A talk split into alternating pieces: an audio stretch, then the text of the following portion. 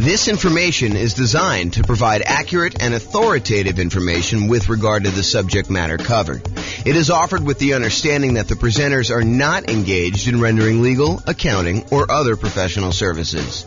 If legal advice or other expert advice is required, the services of a competent professional should be sought. Welcome to the Real Estate Financial Planner Podcast. I am your host, James Orr. This is episode four. Today, we're going to continue with Andrea's story. Previously, we had 40 year old Andrea utilizing the Nomad real estate investing strategy, acquiring eight rental properties starting with $100,000 that she got in her divorce. Ultimately, she would end up with nine properties, eight rentals, and one that she lives in with her sons, who were ages two and four at the start. In the previous episodes where Andrea was buying rental properties, she was doing all the property management herself. In this episode, Andrea will let her fear of property management get the best of her and will choose to hire a professional property manager instead of learning how to manage properties herself. Instead of spending time learning how to market define tenants, screen tenants, negotiate the terms and fill out the lease and the associated paperwork for putting a tenant in the property, for maintaining a trust account for security deposit that's required in her real estate market, to learn and comply with all the fair housing and local landlord tenant laws, to manage the tenant and the lease while they're in the property, all the bookkeeping for the property's income and expenses, and to oversee the maintenance on the property. Instead of taking the time to learn and do all this work, she listens to the class we have on how to get the best property manager to work for you and decides to hire a property manager. I'll put a link to this class in the show notes.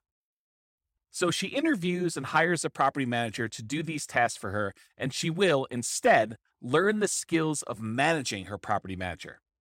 As an accountant in her day job, she feels comfortable with the bookkeeping and accounting for the income and expenses on the property. Now, she'll primarily be reviewing the monthly statements from the property manager. She listens to the managing your property manager class and mm-hmm. feels like she can, with some practice and experience, become a great manager of an excellent property manager. I'll put a link to that class as well in the show notes. Now, property management fees vary by manager and by market. In her market, hiring a good property manager will cost her 10% of the gross monthly rents on the property. For our modeling, she will be paying this whether she has one rental property with the property manager or all eight. In the real world, it is not uncommon for a property manager to reduce their fees if you had several properties under management with them. So, what is the impact on Andrea paying 10% of gross rents to a property manager instead of doing it herself? Well, first, she is not going to be doing all the property management work. She will have more time to focus on raising her two small boys she will still need to learn to manage her property manager, but she is buying back time for herself and making her real estate investments much more passive. Now, some of you who manage your rental properties yourself might be thinking, you know, managing a handful of properties really isn't that much work. Or maybe some of you have had a tenant or two that tested your skills as a property manager, and you're anxious to see the financial impact of Andrea hiring a property manager to see if you can do it yourself. So, what is the financial impact of Andrea hiring a professional property manager? Will it slow down the ability for her to acquire properties? It turns out, yes, it does impact her ability to buy properties every 12 months. Will it slow down when she achieves financial independence and could stop working? Yes, it does delay when she achieves financial independence. Will it reduce her standard of living that she could be living when she achieves financial independence? Yeah, a little bit. Does it affect her ultimate net worth? Yes, it lowers her overall net worth. Does it make her have negative cash flow when buying the rental properties? Yes, it does. Does she still have negative cash flow when we include the tax benefits of depreciation? Yes, but it is very small. Is it riskier for her to hire a property manager? Well, it depends on how you measure risk. In some ways, it is slightly less risky. In other ways, it is more risky. So let's dive into these ideas as we compare Andrea hiring a property manager to her doing property management herself. In the baseline scenario from episode one, Andrea was managing rental properties herself. when she converted the first property she was living to to a rental, she was earning about $40 per month in positive cash flow. However, if she hires a professional property manager, that same property would now have about negative $120 per month. That means by hiring a professional property manager, she is eating into what remains of her $100,000 from the divorce a tiny bit each month. By the time she converts her second property to a rental, the first property is only about negative $85 per month, and the new property that she was living in but is now being converted to a rental has a negative cash flow of about negative $108 per month. When she brings the third property on as a rental, the first property is still about negative $50 per month. The second one is about negative $74 per month. And the third one is negative $97 per month. When she brings her fourth property on as a rental in month 49, the first one is just about negative $14 per month. The second rental is approximately negative $38 per month. The third is about negative $62 per month. And the fourth property is negative $86 per month. But here's where it gets interesting. By the time she brings on her fifth rental property, the private mortgage insurance she was paying on the first property drops off, and her cash flow on that property is now positive $180 per month. The cash flow on the second rental is just about break even. The third rental is negative $25 per month, the fourth is negative $49 per month, and the fifth is negative $74 per month. Now, in general, you can see that she has negative cash flow in each property she converts to a rental for several years before the rents increase enough and, in some cases, private mortgage insurance drops off, where she then has positive cash flow. If she had opted to put 20% down, she could have had positive cash flow from the very beginning with these rental properties, even if she hired a professional property manager. But she opted to put 5% down, move into the properties as an owner occupant, live there for a year, and then convert them to a rental. Now remember, she did this as a way to conserve her cash so she would have enough for more down payments and to acquire rentals faster.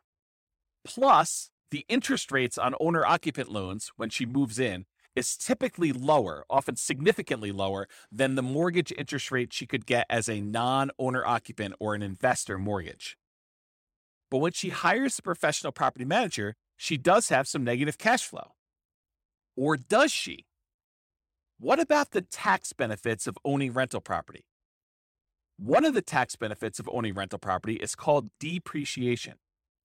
Now, you'll want to talk to your tax advisor to get a more technical definition because I'm not a tax professional. But here's a layman's explanation of how depreciation works.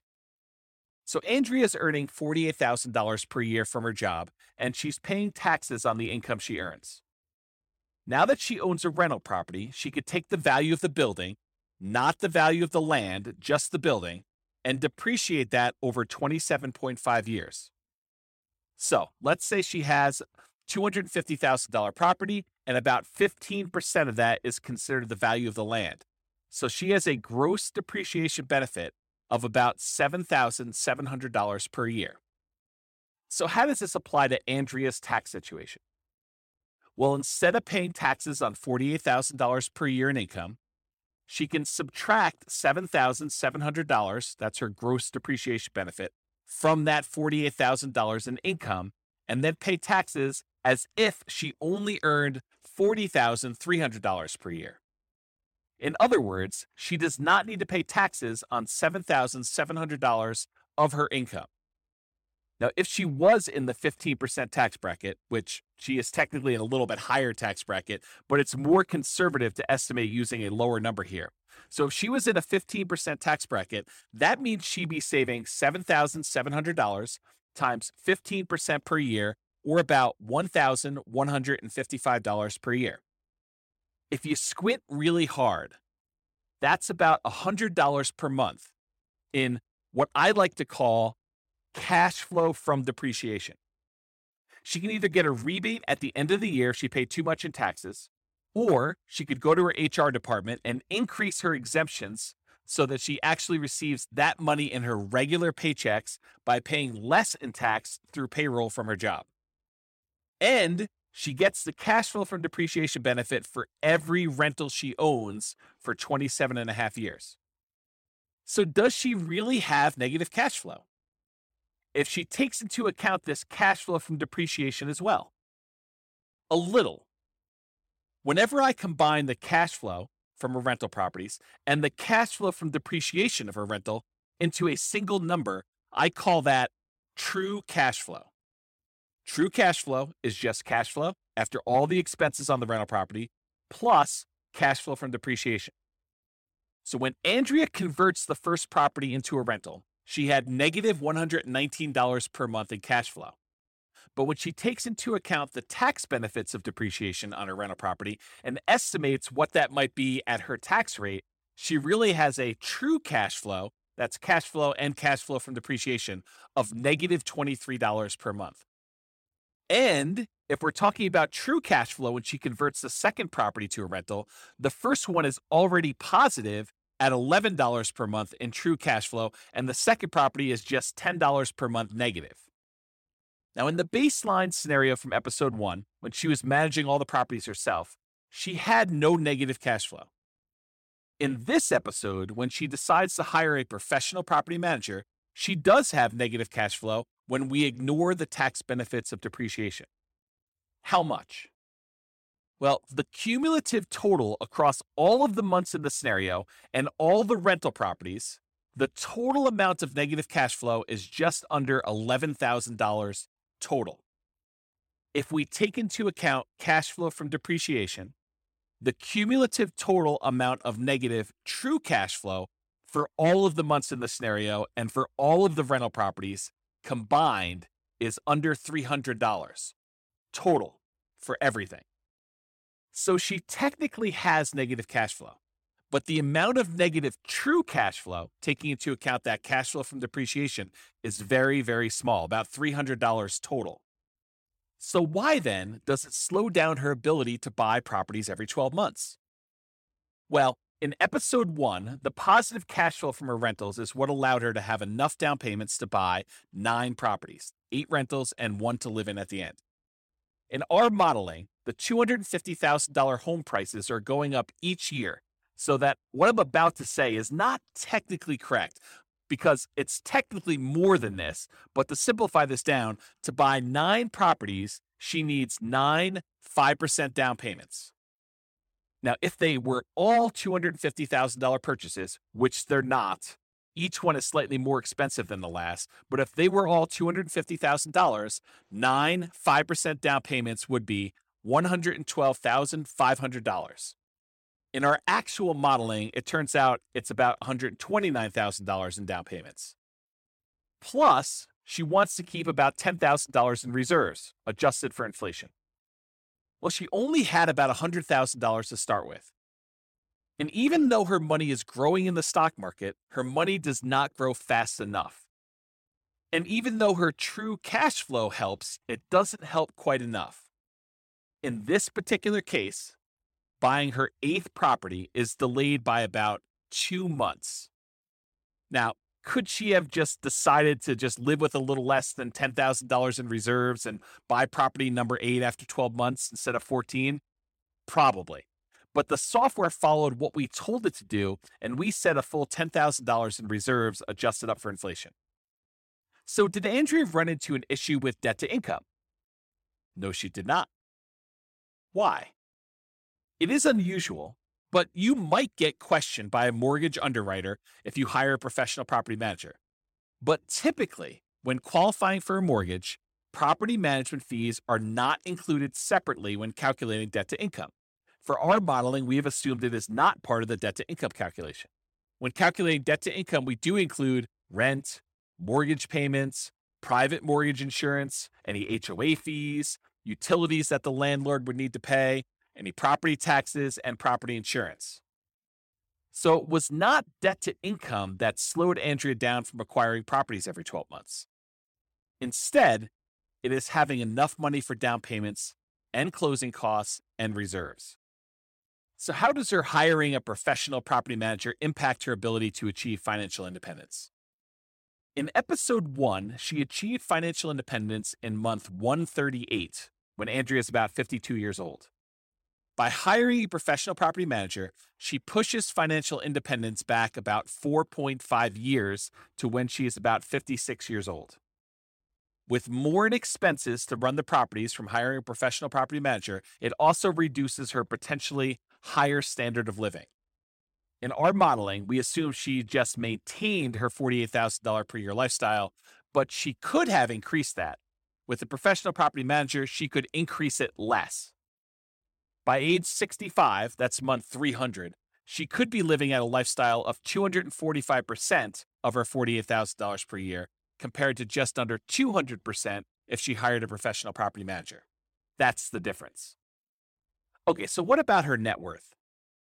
At the end of our modeling, when she's 80 years old, she would have about $2.5 million less in net worth by hiring the professional property manager. That's in inflated dollars adjust back to today's dollars, and it is just about $750,000 difference in net worth. That's just under $5 million compared to just over $4.2 million when she hired a professional property manager. Now, I'll also note here, out of an abundance of clarity, that in the baseline scenario from episode one, she's still managing her properties after she's financially independent through when she's 80 years old. In this episode, she hires a property manager from the beginning and keeps the professional property manager throughout the entire 40 year period. Now, in the real world, and we did not model this, but we could, but maybe she manages the properties herself until she reaches financial independence and can afford to hire a professional property manager. So, how well does Andrea's property manager do in their fees compared to how much true cash flow she's collected?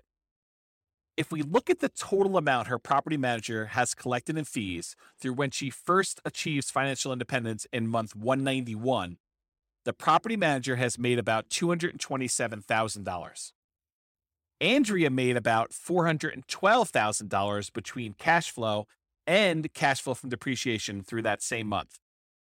If we ignore cash flow from depreciation, the property manager made more than Andrea did in cash flow during that period.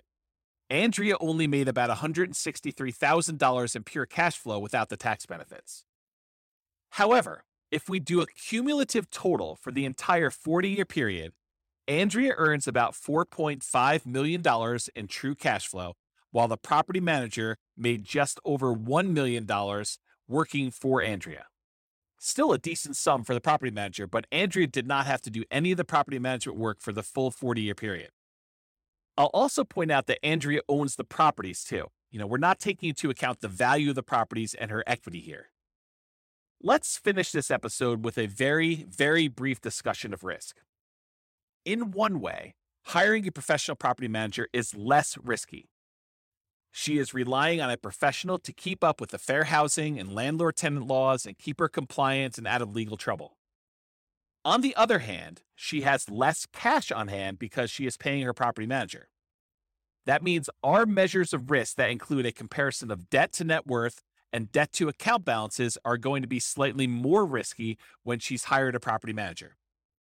Now, she's hit twice when we consider reserves and months of reserves. Since we consider property management as an expense she needs to keep in reserves, the amount she needs for a single month of reserves is more when she hires a property manager than when she does not.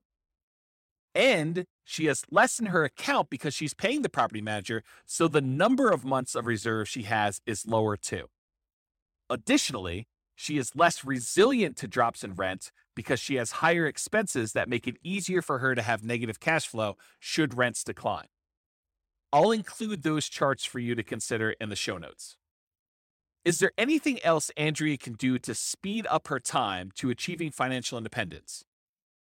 Could she take extra cash she has in her accounts and use it to pay off the properties early? In the next episode, episode 5, Andrea will pay off her mortgages early with any extra cash flow she has to see if she can achieve financial independence faster.